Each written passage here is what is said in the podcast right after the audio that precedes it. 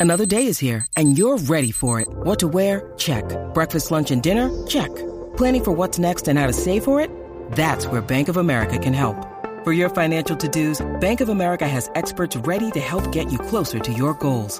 Get started at one of our local financial centers or 24-7 in our mobile banking app.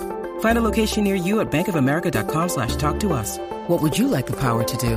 Mobile banking requires downloading the app and is only available for select devices. Message and data rates may apply. Bank of America and a member FDIC.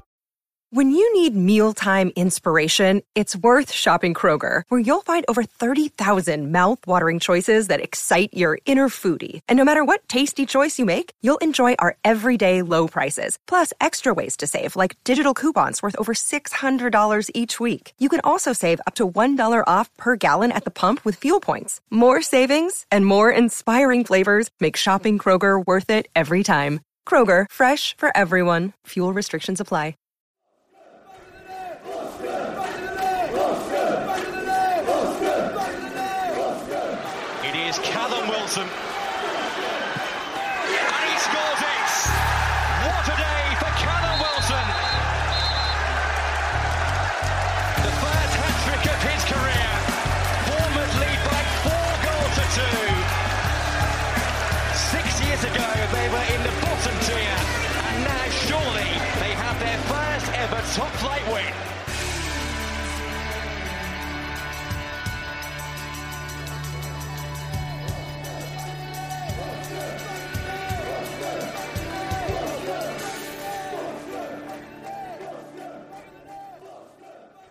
Welcome to episode 16 of Back of the Net, the AFC Bournemouth podcast with me, Sean Barker, and normally him, Sam Davis, but he's away this week with his fiancee Alex in Greece because they're getting married. So big congrats to those guys, and Sam will be back next week for the usual nonsense. So it's just me for a bit of the show, but we do have a special guest as Rob Frank will once again be joining us to talk cherries in a little while. And as it is compulsory to be wearing a Bournemouth shirt while listening to this podcast, I can confirm that I have matched our team's kit from the game versus Morecambe by wearing the new blue away shirt. Possibly my favourite away shirt for quite some time. What do you think? Let us know via our Twitter or Facebook pages. It's definitely better than the fluoro, surely? So, coming up on the show today.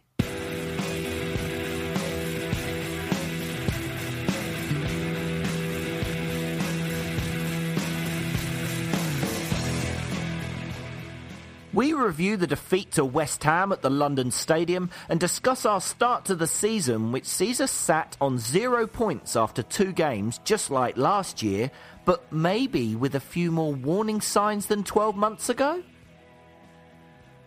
We then also review the just finished match in the EFL Cup away at Morecambe, which saw the Cherries progress to the next round, albeit not as comfortably as we would have liked.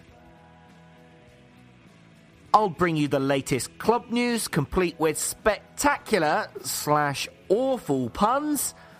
Yeah, I haven't written them yet, so this could be interesting.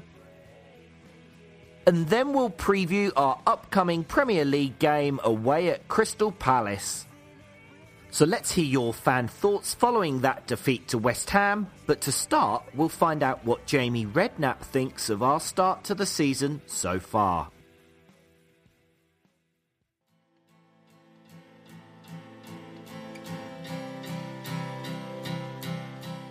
I thought Ball were poor today.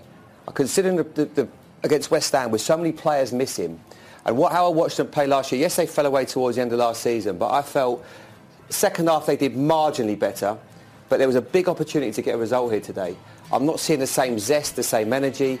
I'm not seeing a team that play as well as what they did last year. They had a real understanding and idea. One or two players, the levels dropped significantly. And I know it's only two games into the season, but if they'd have got away with a point here, I'm sure they'd have thought, great result, because we're not playing well yet. I still think they've got a lot of work to do, Bournemouth, and I was disappointed in them today. Hi there, it's John from Ferndown, living in, living in Manchester. Well, that was depressing uh, for the most part, um, and really disappointed to see what's happening to Bournemouth at the moment.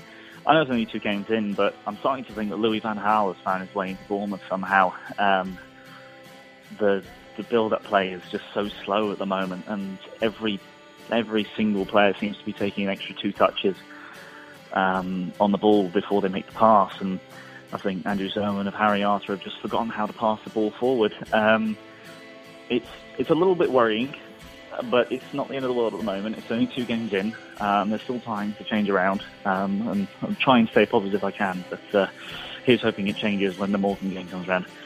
Okay, cheers. Hey guys, Chase again, checking in from rainy Florida. Uh, just got done watching the West Ham fixture. I think we were a bit unfortunate not to get a point from today's match. Um, I think, like Eddie said, we'll probably come back to regret not getting something out of this fixture. Um, I think the first half was kind of kind of dull, to be honest. Um, but we did come back out bright out of the out of the uh, out of the gate in the in the second half. Um, I didn't think West Ham really had that great of a, a game either. I knew they were banged up. They didn't have uh, a few of their uh, of their uh, players like Payet and Andy Carroll and Lanzini, Cresswell, uh, and so on. Um, so uh, maybe that's a bit concerning that we played a depleted West Ham and didn't get anything out of it. But at the same time, I think when I looked at the schedule right off the bat before the season started, I thought it'd be lucky for us to get anything out of this fixture. It would have been nice to get a point, but uh, I think all eyes turn toward next week against Crystal Palace. If there is such thing as a must win this early in the season, maybe Palace is it.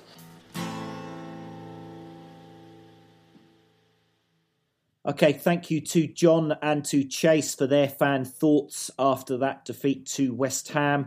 And uh, interesting to hear Jamie Redknapp's comments there on uh, our poor start to the season. So, at the weekend, the Cherries' first away game of the Premier League season saw the side visit the London Stadium for its debut as West Ham's new home, as Bournemouth looked to get some points on the board after suffering opening day defeat to Manchester United. Eddie Howe made just one change to the team with Ryan Fraser coming in for the injured Lewis Cook, but alas, it was to be another day of defeat for the Cherries with Antonio climbing highest in the 85th minute to head home the winner just eight minutes after Harry Arter was sent off for a second bookable offence. We've got my old buddy Rob Frank former Bournemouth season ticket holder, been in Sydney for a few years now. He's joining us as a special guest in place of Sam. So, hi, Rob. Thanks for being back on the show. Hi, Sean. How you going? Yeah, very well, matey. Now, um, Rob, let's just get straight to it. What did you think of the starting lineup when you saw it was just the one change? Um, not hugely surprised, um, to be honest. Um, I thought, I, I, guess, before knowing Lewis Cook was out, I thought possibly Nathan Ake might get a look in. Um, I guess when I saw Cook was out, the, probably the surprise was that Fraser started rather than maybe someone like Gradel um, or possibly even Marc Pugh away from home. Um, but but not massively surprised. I, I think Eddie looked pre-season at what he thought his side would be, and you don't make wholesale changes after one game. So.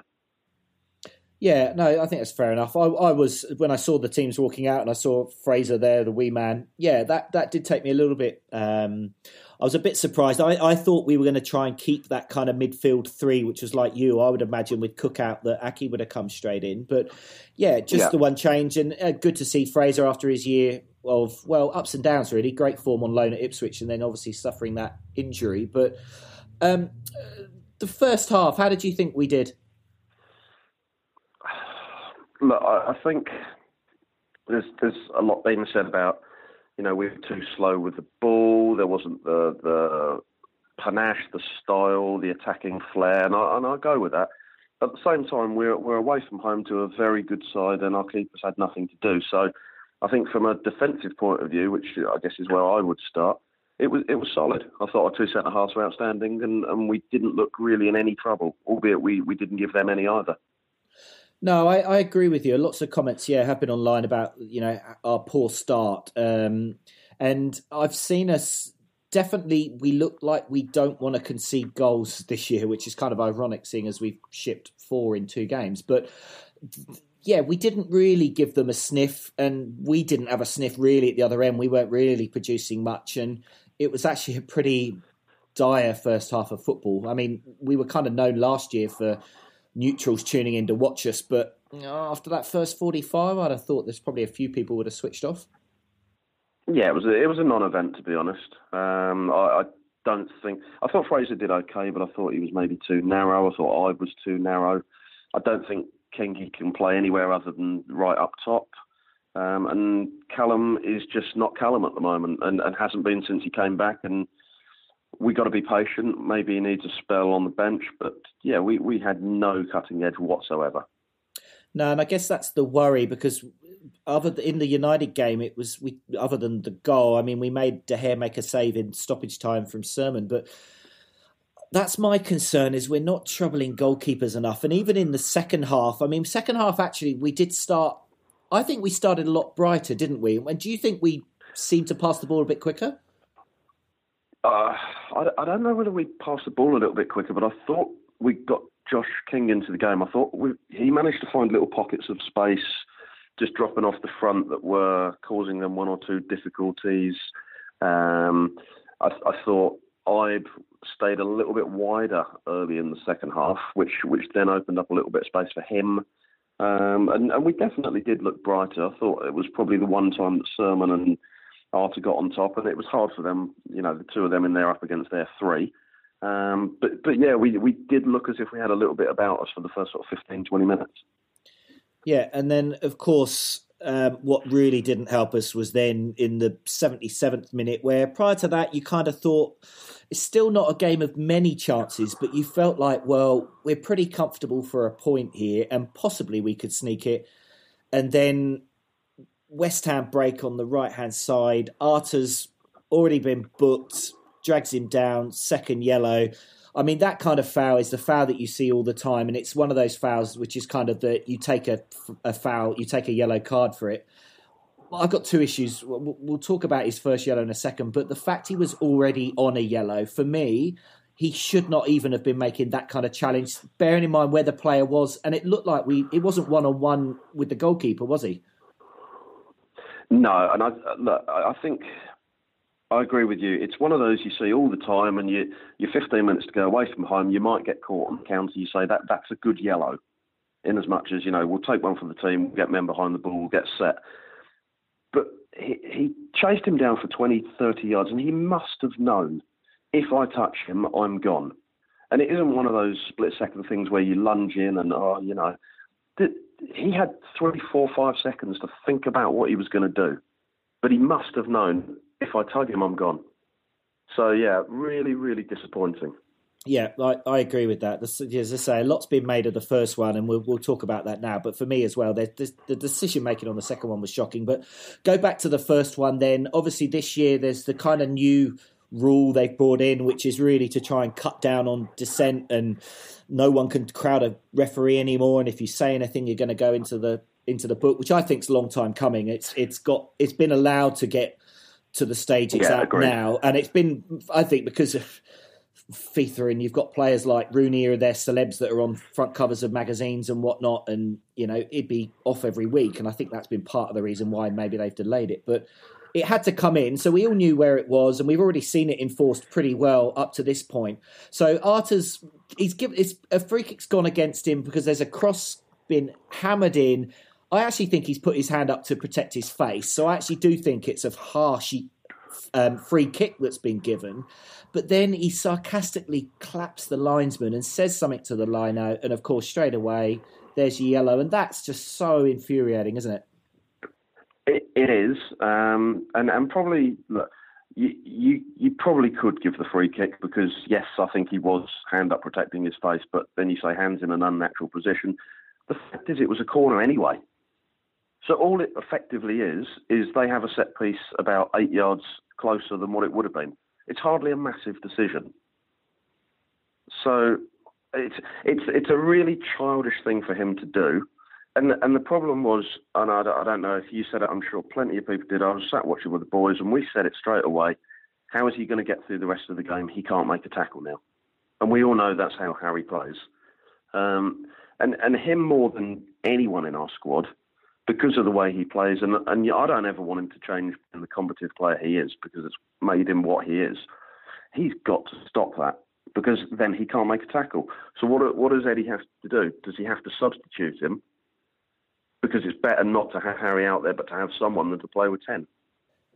And we've seen that before, haven't we? We have seen that in games where we've had a player like Arter or going back in the past, we've had lots of different players that kind of similar mold where you see the substitution and it's uh, he's coming off before he's sent off just because that's a big part yeah, of his game right. gone now. And like that's what's frustrating for me. If we were still League One and you had him doing that, you're like, well, that's why this player is a League One player because he can't exactly. sort that attitude. It was it was like we always used to talk about Wade Elliott. People used to complain about his crossing, and it was like, well, if he could cross accurately, he'd be playing Premier League. He wouldn't But- be here. Exactly. Yeah. Now we're Premier League.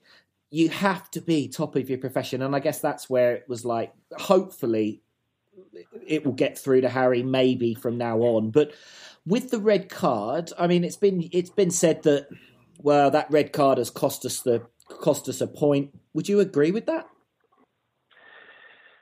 No, because I think there are times where we need to be good enough to see games out with ten men. Um, so no, I don't think so. I think, like, I think Ake came straight on, and that's fair enough. Personally, I would have looked at, and I, and I said this at the time before the goal, I would have looked at taking off Ryan Fraser and bringing on Brad Smith. So you, because I'm I'm looking at it saying, okay, let's just shut up shop, go home with a point. Um, you know, I, don't- I don't quite understand if that's our mentality, and I think it maybe it wasn't our mentality to shut up shop, but I think it should have been. I think it should have been shut up shop, take a point. Why we don't bring Brad Smith on to double up with Daniels? Um, but yeah, the, the, you can say the sending off cost us a point, but I also say the goal was massively preventable, and we we probably should have been able to hold on, given that West Ham hadn't created anything or given us any problems at all. Yeah, I'd agree. And so with that goal, it was scored by Antonio in the 85th minute, but um, there was we just looked. I did think our fitness we looked a little bit slow, and the ball would come into the box, and then it kind of went back out wide, and Adam Smith went out to close down the the cross from coming in, but for me, he was a little bit laboured to get there in the first place. And then, and then Eddie said we never should have let the cross come in. We really shouldn't. It was just far too easy to clip a great cross to the back post. I don't, there's nothing Boruc can do as a goalkeeper with that kind of cross. It's just No. a brilliant cross. There's Antonio and Daniels. Again, you could question the fact that Daniels seems to be on the, the back side of Antonio and not in front. But I mean, there was only ever one person who was going to win that header, wasn't it?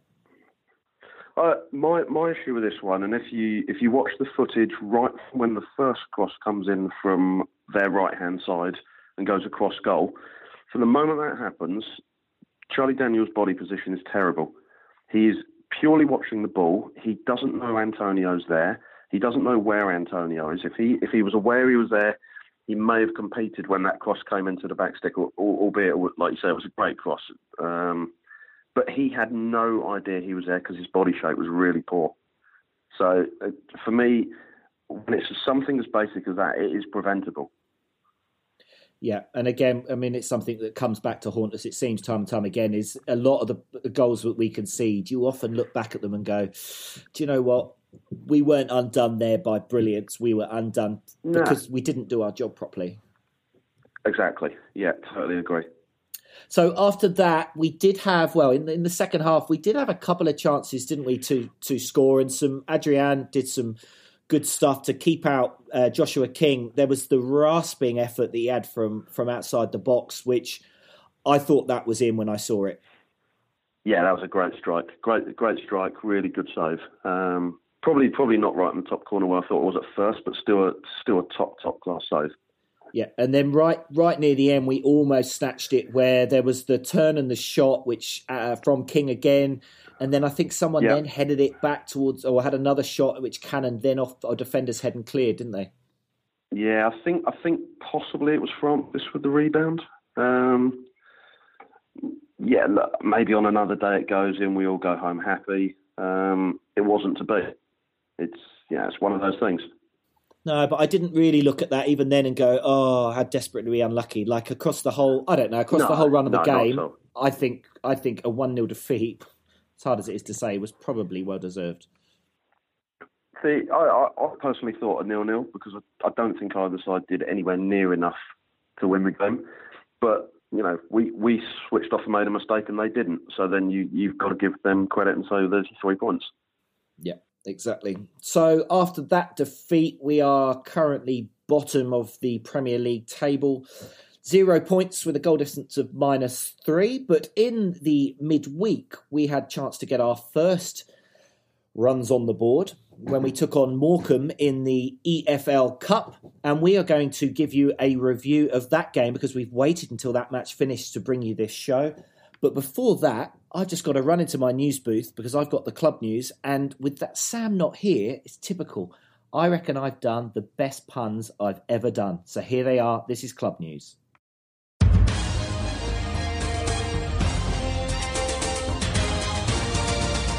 AFC B Club News.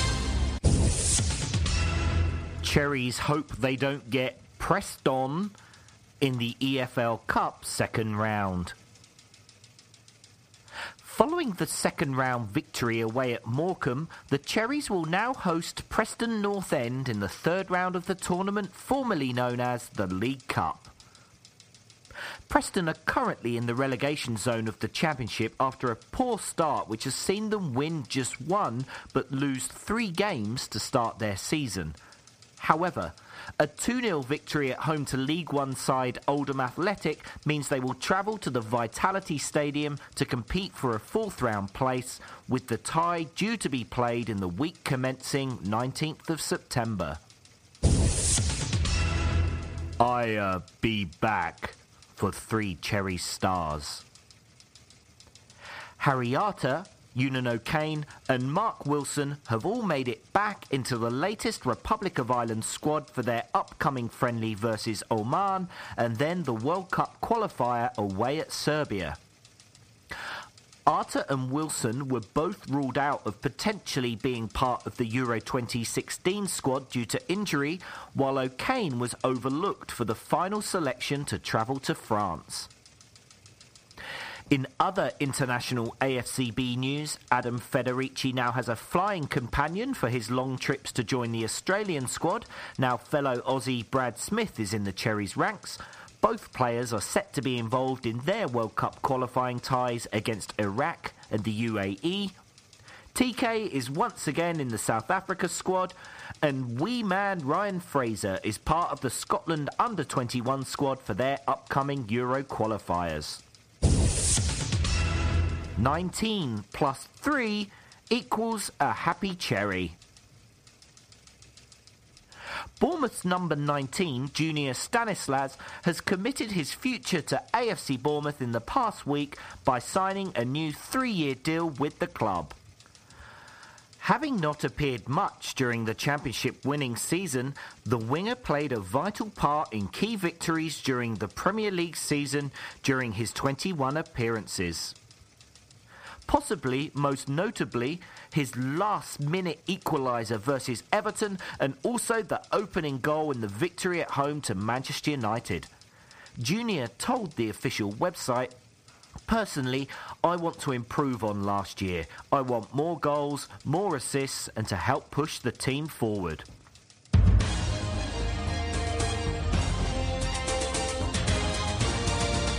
AFC B Club News.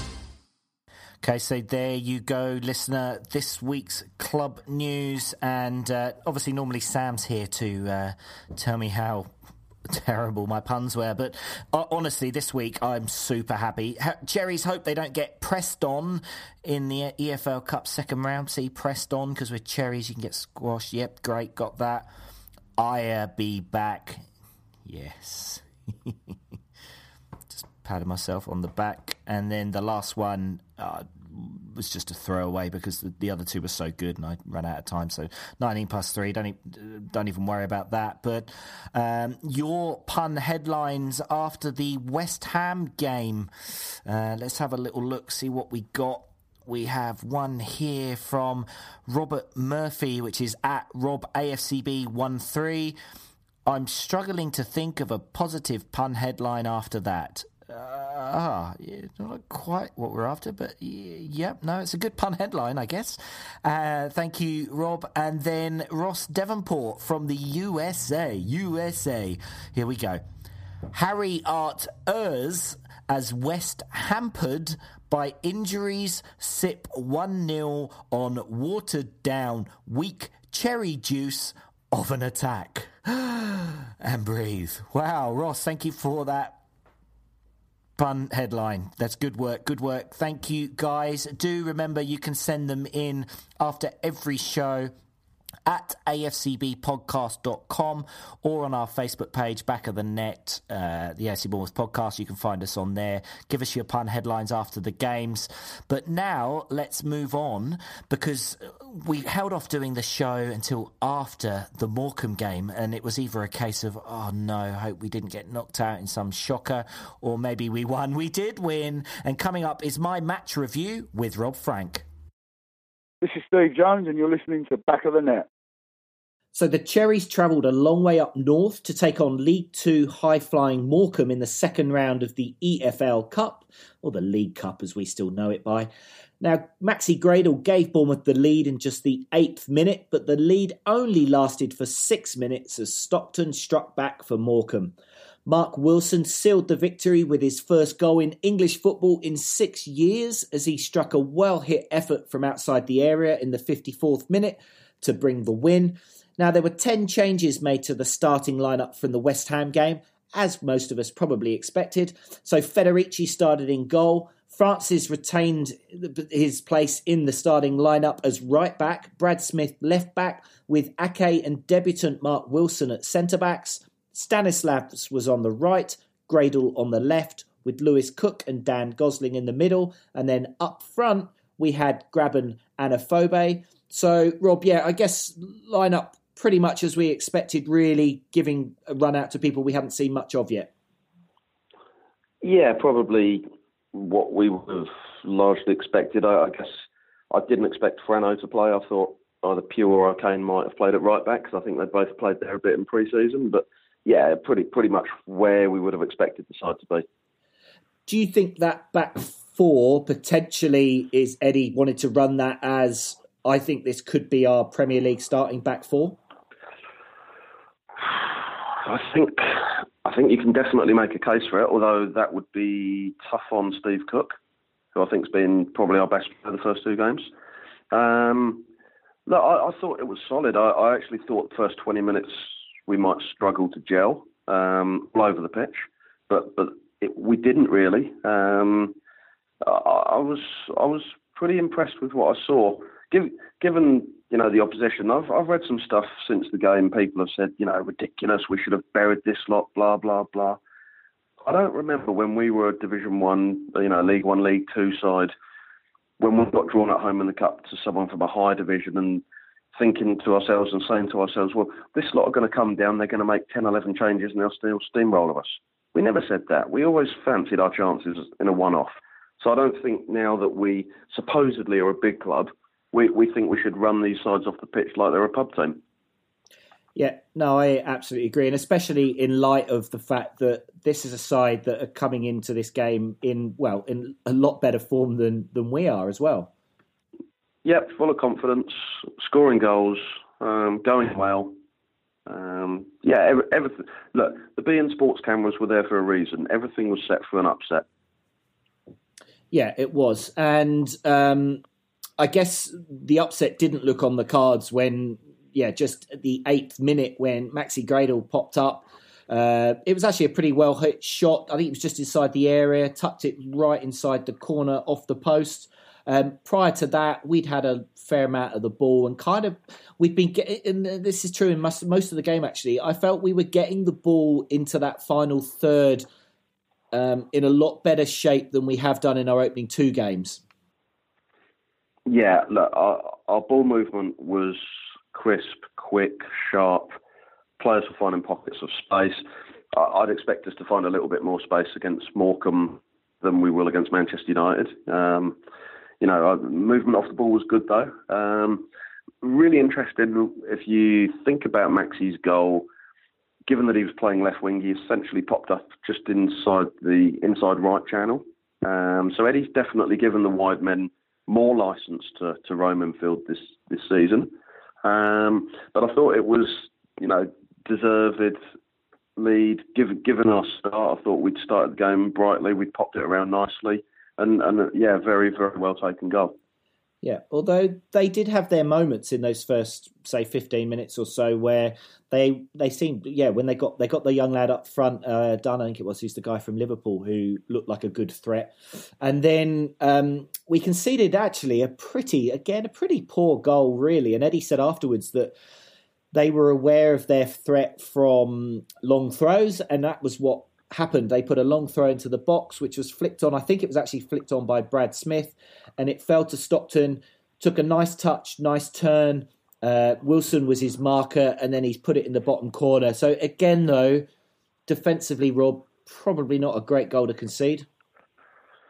Yeah, I, I actually think Brad Smith got a nudge in the back. Um, it was interesting seeing Big Fletch sat there in the front row of the stands because it was the sort of free kick he always used to give away as a target man, just a little forearm in the back. Um, but look, we, we we do need to be dealing with it a little bit better. I don't I don't know whether it was down to Brad Smith. I, I don't think Mark Wilson did a lot wrong individually in in allowing his player to get half a turn on him. Just just collectively, we just got to be better with balls into the box. Yeah, and of course, then once the goal went in, that gave them a little bit of um, bit of a fight, bit of a lift, and it then I we still tried to retain the ball pretty well. I had some issues with there was too many times for me when we were in that final third though where our first touch was poor. We'd play it into a striker or a midfielder in an attacking position, and it was almost like we just took our eye off the ball and it was bounced off. And then uh, there was like these aimless dribbles that kind of Ibe's been guilty of in the first couple of games, where you're almost running straight at the defender into trouble. And there was just a lot of that. We just the word clinical comes up to mind that we just still not clinical in the final third, are we? Well, we don't shoot, so there's there's one issue. Like the number of times you think just pull the trigger from 20, 25 yards. Um, we, we, we we look for these little one twos, these little angled balls slip down the side of defenders. If you pull the trigger a couple of times from 25 yards, players are going to come out and shut you down. As soon as players come out and shut you down, that creates the space for you to play these little angled balls that you want to play. Um, and our, our reticence to shoot is starting to get just a little annoying, to be perfectly honest. Um, but yeah, I, I, we we seem to play really well up to the final third, and we stroked it around nicely. I thought Maxi had a fantastic game. Um, really looked to cut above. Um, Junior, not quite on his game, but first game back, so possibly understandable. I thought Grabban had a decent game first half. Um, just just playing off the front in that number ten position because I think he's got the touch, the awareness, the vision to do that and to play those little balls like he did for Smithy's goal against United.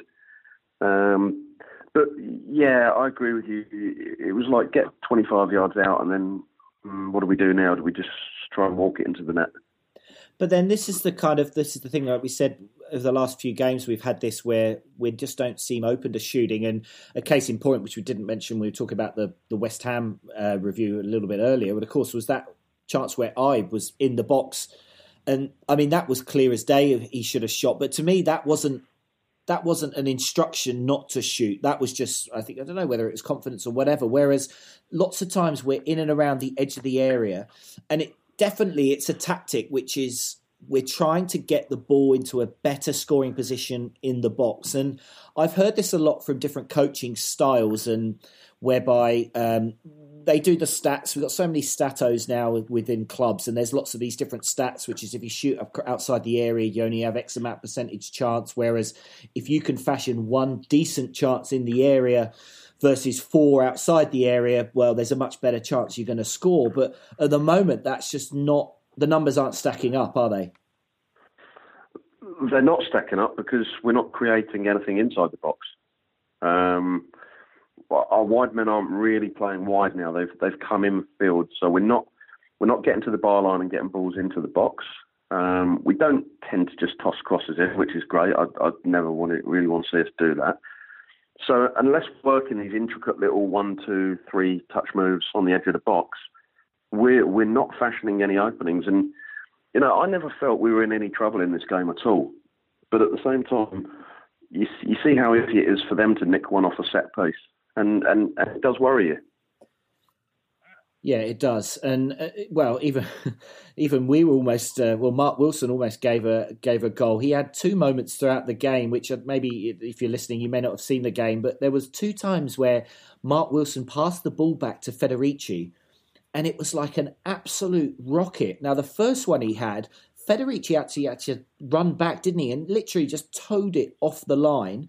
And then the second towed one off the line for a throw in, yeah. Yeah, and then later on in the game as well, there was another one that he had to kind of control off his thigh. So that they were potentially a couple of good chances there. But also Federici was he was made to work. A lot of the saves, I, I think, if he hadn't saved them, you'd be asking serious questions. And they did push a little bit. Um, but then on the 54th minute, a goal from well, probably the one player that you would never expect to score given his stats, but Mark Wilson. Well, yeah, he's not been around long enough to know that you don't shoot from outside the box. So that was his first problem. um, but but no, I mean it was a fantastic strike. Um, at first, I wondered if it had taken a little deflection, but no, he cut across it um, and it swerved away from the keeper into the bottom corner. Um, and and I mean it was no more than we deserved. Let's, let's not kid ourselves. We we were much the better side and we deserved to win the game. But yeah, certainly certainly a little bit of relief when that went in because um, it, it, meant we could, you know, just just play our football a bit. Yeah, and it was it was a it was an interesting strike. Watching it back on replay, if you can watch it online, it's the, the swerve of the ball. So the ball comes into the box. It's knocked out to Gosling, who at first I thought was going to do what Ritchie did against Sunderland, where he was going to take a touch to flick it up and then volley it in. But as you said, he obviously he, right. he yeah. got he'd got the memo, even though the Bournemouth fans were, were crying out shoot. So he's controlled it. He's laid it out to Wilson towards the left hand side he's had so much time to kind of turn, come back in, and then he's done one of those shots where it's kind of he's cut across the ball with his right foot, and it looks like it's going to go left, and then it's swerved slightly to the right. It actually ended up going pretty close to the goalkeeper, but there was quite a lot of ball movement, and there was also a lot of bodies in the way. So yeah, you, there were. You kind of take it, and then uh, from then on, obviously we'd got that goal we did look fairly comfortable. Um, I would have liked to have seen us got another goal or two. Um, Afobe had an, a great chance where there was an underhit back pass. Hey, we've heard that before. And Afobe's got before the goalkeeper. I think he probably could have just towed it straight past the goalkeeper then, but he tried to go round him, but he, there was just no speed and no angle on it, and it was easily saved, wasn't it? Yeah, look, uh, Ryan said straight away, why didn't he just dink it over him um, when we were watching it? Um, his touch, in terms of his touch around the keeper, was the touch of a man who, for whatever reason, I don't know if it's injury or what else is going on, is sadly lacking in confidence.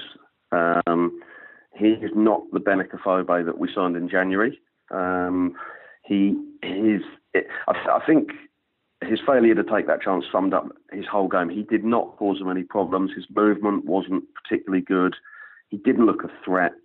Um, and when the chance came to him, I, I, there was no point uh, in in the whole five six seconds where you thought, yeah, he's looking confident and he'll take this chance. Yeah, I agree. Agree. And I think he was kind of kept on. I think because they were kind of hoping, well, maybe somewhere a goal's going to come out and he's going to get his That's chance. Right. Yeah. I mean, but then looking at his goals he got last year, a lot of them relied on that nice quick delivery into the box, which the early ball. A, a bit yeah. like bit like Graham Murray. Like with Murray, it was well, we know yeah. his strength. Put the ball in the box early, he'll have a chance. If you muck around with it, he's out of the game. And it's kind of the, the same with Afobe at the moment. And he did stay on, but yeah, no no goal was there. Um, they they had a chance right near the end. Pretty good shot that Federici had to dive to the left. Um, Chris Temple and Solent was making it sound like it was a Gordon Banks wonder save. But in reality, again, if he hadn't oh, said pretty it, routine, yeah, you'd be you'd be a bit worried about it. But um, in terms of special mentions, Rob, um, I know you in particular, and also Willow on Solent, were very impressed with Nathan Ake at centre back. I thought it was outstanding. I thought I just thought if if you want to look at a, a you know, uh, I guess a stereotypical Dutch defender, that's Nathan Ake. He's good on the ball. He's calm. He's relaxed.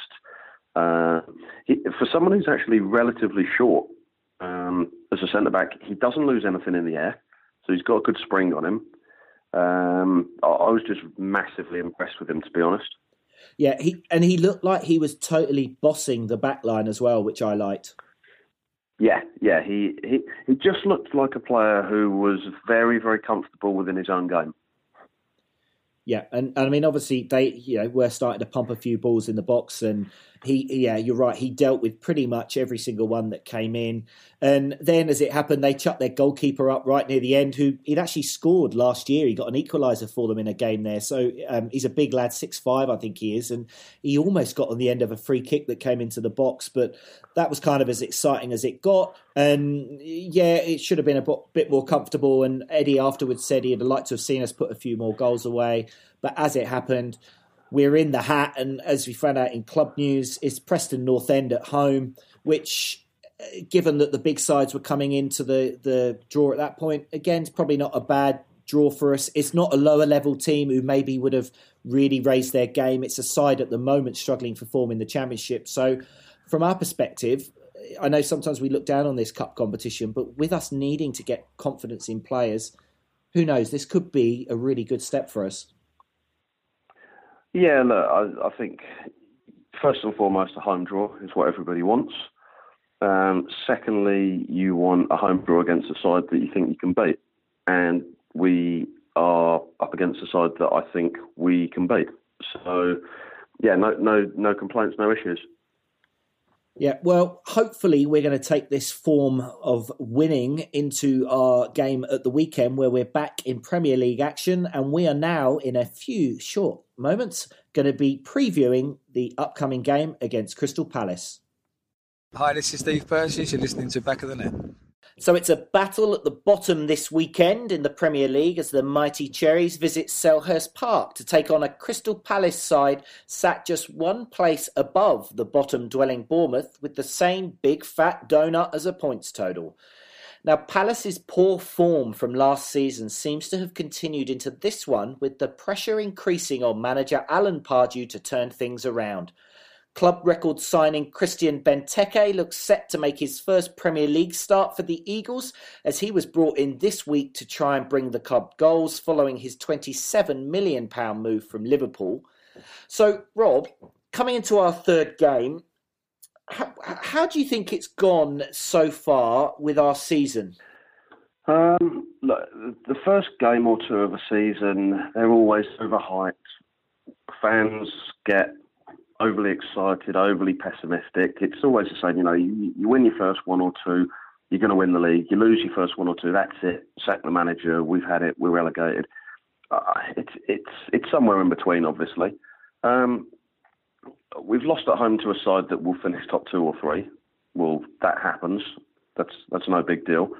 Um, we've not quite held on for a point away at a side that will be up there or thereabouts um, you know, top six, top eight, probably. So I don't think it's all doom and gloom. Probably for me, the disappointment has been our, our lack of energy, imagination, flair going forward. Um, so, so that's probably the one thing for me that we need to, to really have a little look at. Yeah, I guess that's the thing. Like, if you look at the points uh, going into this season, when I looked at the fixtures, realistically, I think there was always a good chance that we'd come away with no points after the first two. Well, possibly even the first three games, to be honest. A trip away against Palace, when you looked at the fixtures at the start, you thought, well, that's not going to be that tough, but not that uh, easy. But I guess for me, the only the thing that does concern me is last year, yes, we were on zero points, but the Villa game was that was hype about us first game and it was um, getting used to the pace of the game, whatever. But then we had that game at Anfield where we had a really good go at them. And that's the only difference I'm thinking now is that there was a bit of momentum, even though we were on zero points. I just felt that it was like, well, we can see the, we're going to be okay. I do have con- some concerns at the moment with how we started in terms of our overall pace, the the the the energy doesn't seem to be there, and it's is it Eddie's trying to just make us tighter at the back so we can't concede because last year we were a bit gung ho? I think you're probably right, but I don't know. It, it, it doesn't feel like it's in our DNA to do that.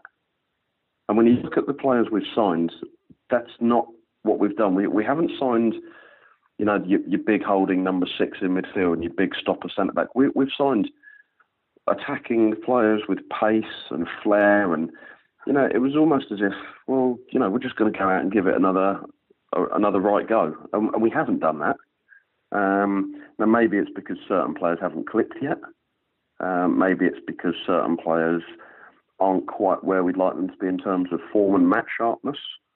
Um, but it's not right, and, and there is reason to be slightly concerned. But I don't think there's a reason to be massively, massively worried at the moment. Yeah, I think that's the, the key is that was we know there's the potential. We know the players that we've got. We should be making chances and we should be scoring goals and all that kind of stuff. I, I just worry that we just look at, at the moment we do look a little bit aimless. It's like uh, we've always been known for having a really defined style, and the players all know what we're doing. And yeah, maybe it's it's um, we're trying to adjust. But like when I look at Ibe and the way Ibe's been keeping the ball for so long and kind of killing the momentum, like for me, that's just like it, that. It's almost like he just signed three days before the first game, and we haven't had chance to kind of get him used to our team. But surely they've been working in training to try and work on the on the system. Well, he, I mean, he for me is simply trying too hard. It's like every time I get the ball, I've got to do something because I've got to justify why I'm here, why I'm essentially what you know what you and I would call in in this part of the world the marquee signing. Um, he's just trying too hard, I think. But then you've got other players like we talked about Afobe and Grabban and these players kind of out of confidence, and it's like again, like why why is that? Why is that the case?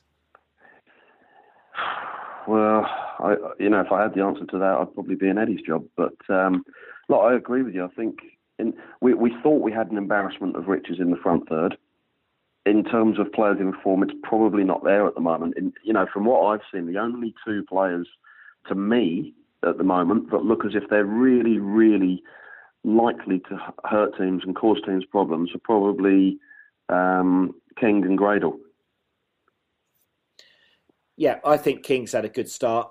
Gradel, for me, I still, I know he, he played pretty well against Morecambe. I still want to see him dominate a Premier League game because I don't think we've seen that yet from him. And I think he's got the potential. Now, interestingly, let's go back to the Morecambe game, talking about Palace and the squad.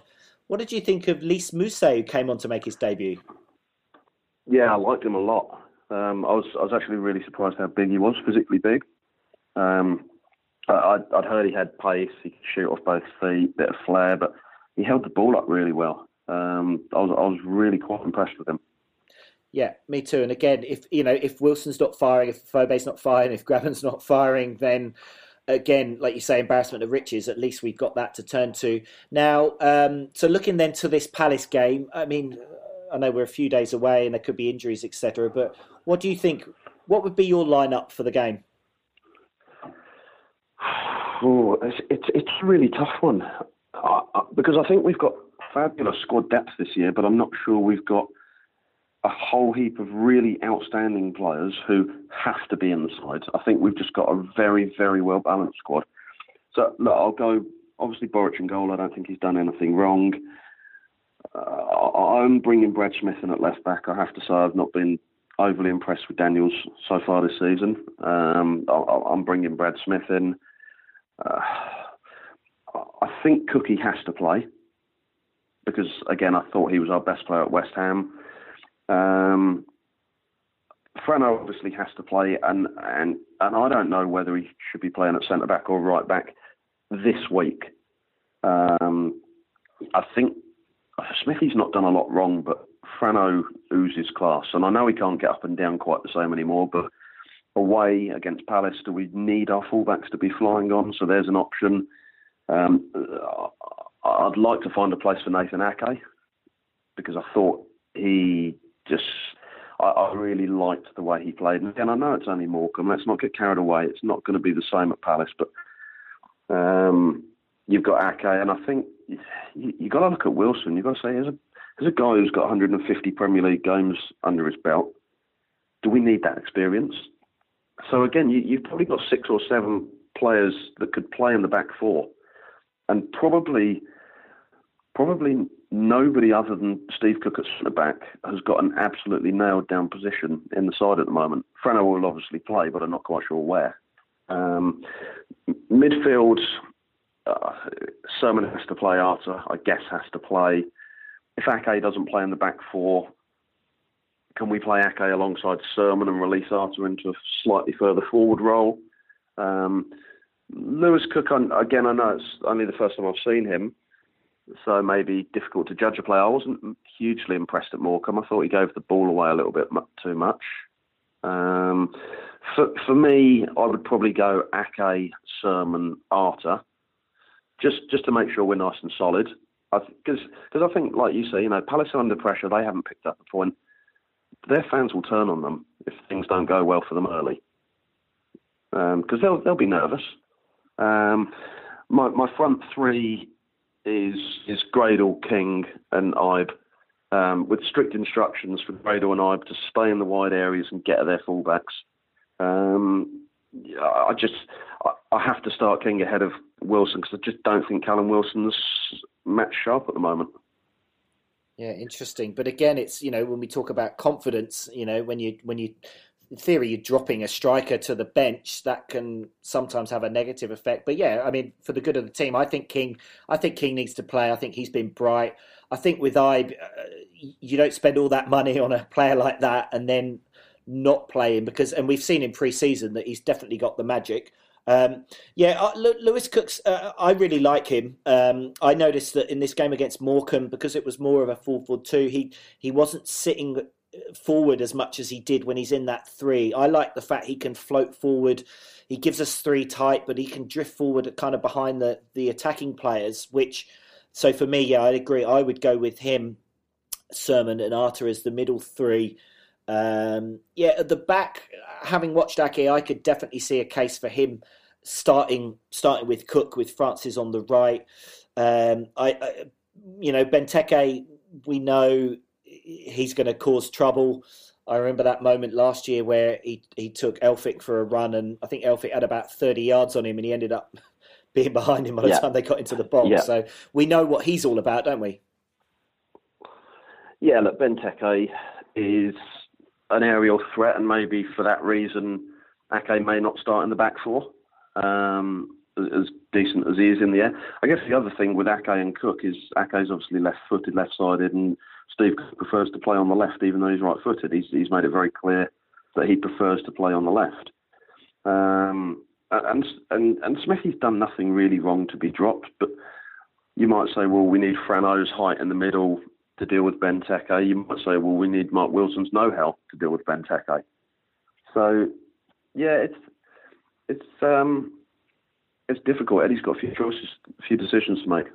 So, Rob, Sam's not here, and Sam Sam got off to a bit of a good start with his uh, his predictions. We got the United prediction right. Um, he didn't get West Ham right, and I think I I predicted West Ham to win, but I think I said two one, so I think I kind of get half a point. So you're you're in the place of Sam Davis. What is your prediction for this game versus Crystal Palace? I think I'm going to plump for a one-one draw with Josh King to score our goal. Okay, I I'm I think it's for a long period of the game will be the same. I'm going to be negative, negative uh, Nelly again, and I'm going to say two one to Palace. I think the the crowd give them a big push. They need to get points somewhere. And at, at the start of the season, I always felt we could be zero after three, and I don't think that's chaos scenes. But uh, yeah, I'm going to go two one. You're going to pick a point. Neither of us think we're going to win. What do you think at home? Send us in your thoughts. You can get in touch via Twitter at AFCB Podcast or on Facebook. Just search for Back of the Net, the AFC Bournemouth podcast. Let us know your predictions. So, Rob, thank you so much for being back on the show and taking over amicably for Sam Davis. It's nice to have a, have a different voice on the show every now and then. So, um, I'm sure at some point I don't know, Sam will be off again somewhere, and uh, we might need to get you back on. And I'm sure we'll hear your voice again soon. But thanks very much, Rob, and speak again. No worries. Thanks, mate. So that just about wraps up another episode of Back of the Net, the AFC Bournemouth podcast with me, Sean Barker, and normally with Sam Davis. So, um, yeah, the shows have been a little bit different over the last few weeks just because I was back in Europe for a little bit of time and then Sam's getting married and blah blah blah blah. You don't need to hear it. But anyway, we are, as of next week, going to be full guns blazing because Sam Davis is going to be back, and as a married man, I'm back in New Zealand, so it'll be the two of us from next week. But big thanks to Rob Frank for filling in, in uh, reviewing the games and the previewing games. Always love Rob's um, analysis of the games, and I used to sit next to him for years watching the Cherries, so uh, I know him pretty well. Um, so don't forget, you can listen to this show on our website, afcbpodcast.com.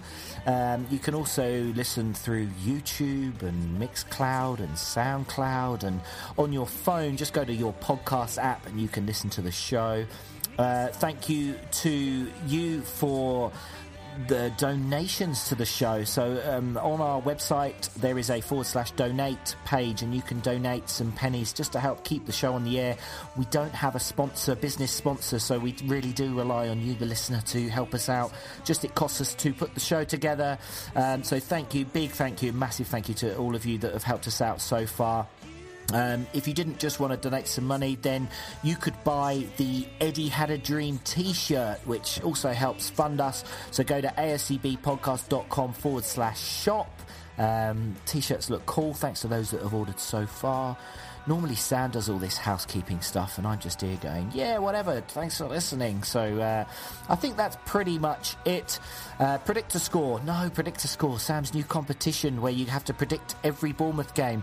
The applications close sometime mid September, I think, for you to get your entry in. It's absolutely free, and it'll kick off at the end of September, and you have to predict every Bournemouth game, who's going to score, and the minutes, and you get points, and there'll be a league table, and you can win dinner at Sam's house. He'll take you on holiday. He'll let you use his car. You, you can have his job, uh, his, his, clothes, his t-shirts, whatever. You just you get ten minutes to go around Sam's house and take anything you want. I think that's what he left me a note to say before he went away.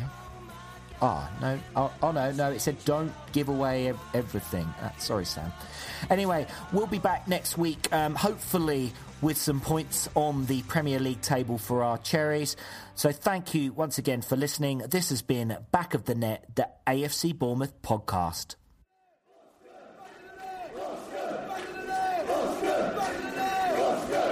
It is Callum Wilson.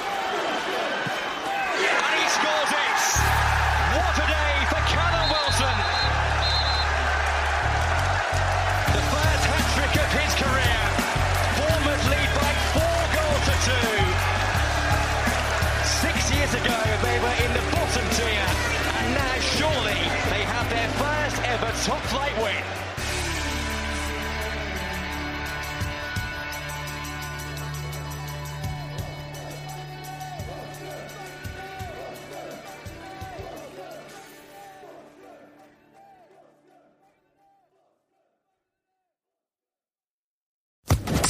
Social Podcast Network.